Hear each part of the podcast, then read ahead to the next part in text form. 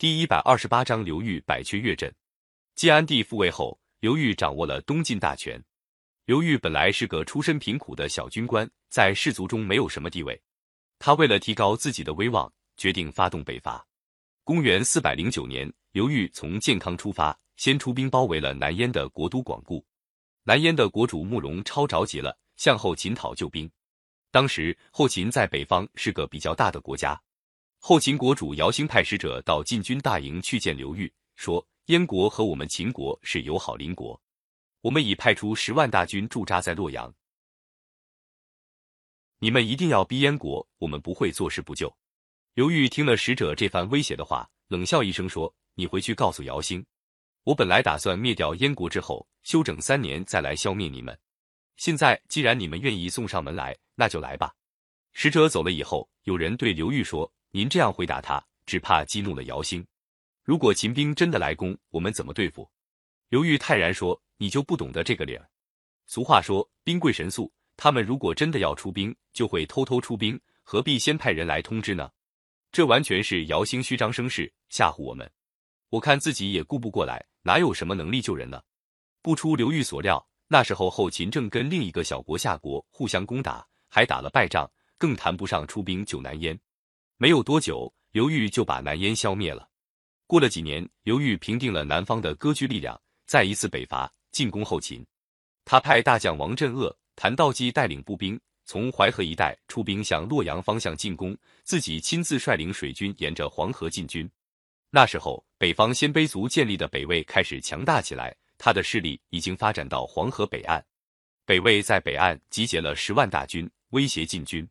刘裕的水军沿着黄河前进，有时风猛水急，晋军的船只被水冲到北岸，就受到魏兵的攻击。刘裕派水军上北岸去打魏军，魏兵就逃。等晋军回到船上，他们又在北岸骚扰，弄得晋军来回奔跑，没法顺利进兵。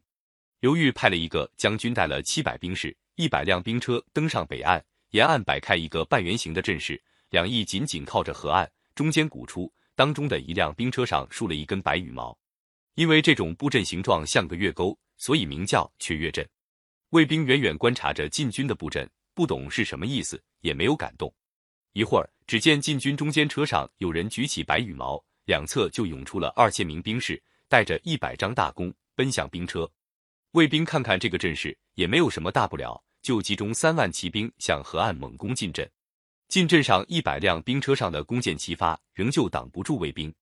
没料到晋军在却越阵后面，另外布置好一千多支长矛，装在大弓上。这种长矛约有三四尺长，矛头特别锋利。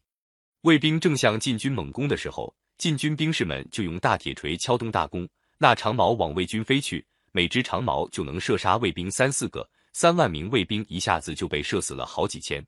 其他卫兵不知道晋军阵后还有多少这种武器，吓得抱头乱窜，全线崩溃。晋军又乘胜追击，杀死了大批卫兵。刘裕打退魏军，打通了沿黄河西进的道路，顺利西进。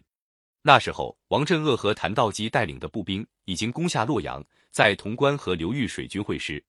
接着，刘裕派王镇恶攻下长安，灭了后秦。刘裕灭了后秦，把他一个十二岁的儿子和王镇恶留在长安，自己带兵回南方。过了几年，晋安帝死去。刘裕认为时机成熟，就派人劝说刚刚即位的晋恭帝让位。公元四百二十年，刘裕即位做了皇帝，改国号为宋，这就是宋武帝。东晋王朝在南方统治了一百零四年，到这时候灭亡了。